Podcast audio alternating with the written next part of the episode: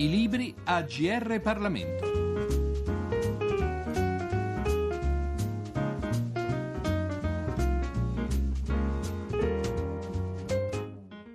Un eh, saluto, un cordialissimo saluto a tutti coloro che sono all'ascolto della nostra rubrica. Il libro di cui ci occupiamo oggi ha un titolo molto particolare. Io voto Shakespeare.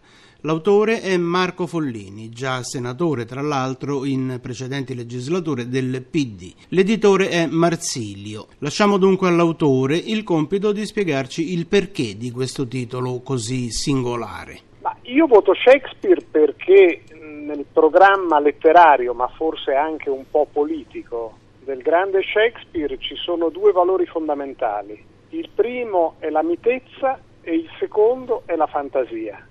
Shakespeare riesce ad immaginare, in tempi che pure erano molto tribolati e molto sanguinolenti, come quelli dell'Inghilterra di Elisabetta e del pirata Drake, Shakespeare immagina un mondo e un potere capace anche di tenere a freno i propri bassi istinti, capace di rispetto per gli altri, capace di trovare la misura giusta. Il principe di Shakespeare, come è noto, è Enrico V, re d'Inghilterra, e al culmine di una fondamentale battaglia Shakespeare gli fa dire che quando la crudeltà e la clemenza si disputano un regno è il giocatore più mite che vince più facilmente. E questo riguarda quei tempi, ma forse tanto più riguarda i nostri e soprattutto questi ultimi mesi, vorrei dire quasi giorni, in cui una parte di quel valore lo si è perso per strada. E il secondo punto che mi sta a cuore di Shakespeare è la sua grande fantasia. Shakespeare eh, eh, riesce con l'immaginazione a fare un salto di molti secoli e a disegnare i contorni di un mondo molto diverso da quello più rude in cui era vissuto. Di questa fantasia, di questa capacità di innovazione ha sicuramente bisogno anche eh, la nostra politica. Naturalmente mi si può obiettare che tra Shakespeare e la politica italiana il rapporto è molto labile e infatti io ho scritto un libro per cercare di avvicinare simbolicamente le due sponde.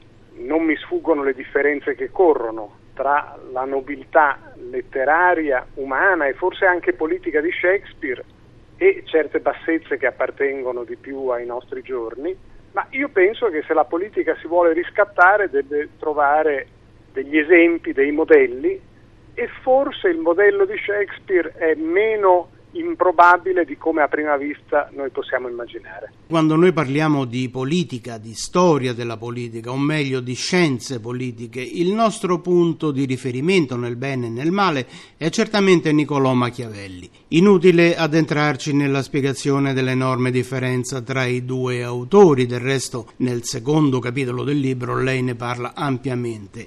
Ma allora ripeto la domanda iniziale, perché Shakespeare? Shakespeare ha più una vena letteraria e più attenzione all'umanità dei personaggi. Machiavelli è più freddo, valuta più lucidamente forse le forze in campo, ma non tiene conto che c'è anche nei percorsi della politica una componente di razionalità che è legata all'animo umano. Eh, lui immagina che si comportino tutti secondo la più rigorosa eh, razionalità politica cosa che forse dovrebbe anche accadere. In un mondo ideale si può pensare che le cose vadano così, ma nel mondo della realtà anche le imperfezioni esigono il loro tributo e Machiavelli sottovaluta il fatto che molte volte ai tempi suoi e anche ai nostri quel tributo è stato pagato fin troppo generosamente. Quindi da una parte la poesia di Shakespeare e dall'altra la fredda geometria, diciamo così, di Machiavelli, basata in fin dei conti su un concreto realismo nei confronti del quale il nostro autore non si pone, per così dire, problemi eh, sentimentali. Shakespeare ci racconta invece una politica fin troppo spesso macchiata di brama di potere, di sangue addirittura.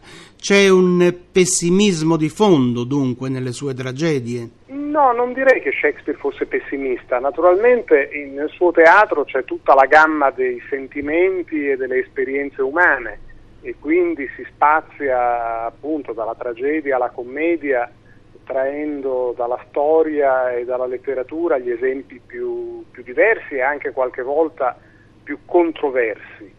Eh, non mi sento di dire che Shakespeare sia però un pessimista, anzi io credo che la, la sua fantasia lo spingeva ad immaginare un mondo migliore. Forse è più pessimista Machiavelli, è più disincantato nell'analisi dell'animo umano, non a caso è il fondatore della scienza politica. Però l'argomento che io svolgo nel libro eh, è appunto questo, che Machiavelli misurava le forze in campo in modo molto rigoroso, eh, molto matematico vorrei dire.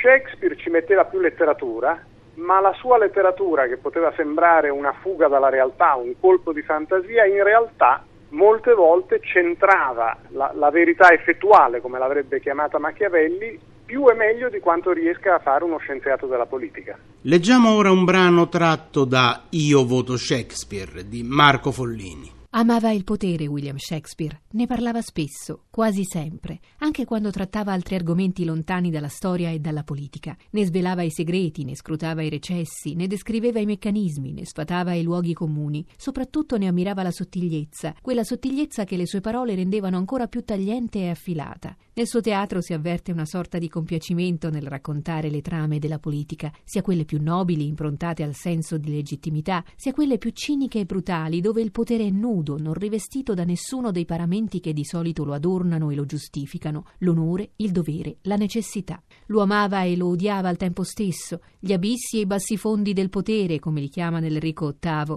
Vai cercando quel potere che ti schiaccerà, ammonisce nell'Enrico IV, parte seconda, poiché la corona insiste e ansia e turbamento e l'idea di onnipotenza è vana. Del resto il diavolo non sapeva cosa combinava quando ha reso l'uomo politico, come dice nel Timone d'Atene, e chi conquista il potere è amato solo prima di ottenerlo, ribadisce in Antonio e Cleopatra. In lui il potere era alternativo all'amore, quasi il rovesciamento della condizione di umanità. Riccardo III, re deforme, incapace di amare, appunto per questo spinto sempre più a trovare consolazione nell'esercizio del potere, è l'emblema di questa contraddizione. Perfino Tommaso Moro, l'eroe politico per eccellenza, tutto votato al servizio pubblico, quando viene fatto cavaliere dal suo re, ha un attimo di turbamento. Ormai dovrò dormire a palazzo, rinunciare a sonni tranquilli. D'altronde, insiste, la vita di corte è amica del medico e perfino il suddito di umile origine gode di maggior pace che con colui che porta in capo il peso del regno. In una parola, il sole del potere è splendido, ma spesso tramonta a mezzogiorno nel pubblico disprezzo. Nel potere messo in scena da Shakespeare non c'è mai la serenità, l'appagamento, il mero adempimento del proprio dovere pubblico, ma a quel dovere non ci si può neppure sottrarre impunemente. E quando si cerca di farlo, come Re Lear, come Prospero, ne possono discendere fiumi di dolore. Nella radice del potere vi è insomma un destino di ambizione e di sofferenza, di gloria e di rovina, inestricabilmente legate l'una all'altra. Già, perché Shakespeare è sempre doppio, poeta di ghiaccio e di fuoco, per dirla come Pietro citati, egli è insieme tutti e nessuno, come spiegava Borges.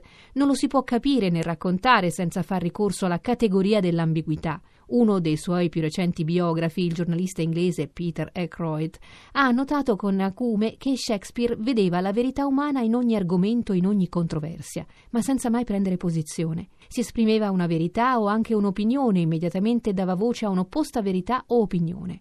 Questa è la sua naturale condizione di autore. È stato spesso notato che nelle sue opere non c'è traccia della personalità di Shakespeare e che sono i suoi personaggi a fare tutte le parti. Nelle sue opere c'è una consistente e caratteristica doppiezza. Era polvere indecifrabile, per dirla ancora con Borges. Solo il gioco dei contrasti in lui sembra riuscire a dar conto della pienezza della vita. Abbiamo così presentato Io voto Shakespeare, scritto da Marco Follini, pubblicato da Marsilio. Per oggi è dunque tutto. Da Giorgio Cirillo grazie per l'ascolto e a risentirci alla prossima occasione. I libri AGR Parlamento. Per segnalare saggi di storia, politica, sociologia e diritto, scrivere a grplibri@rai.it.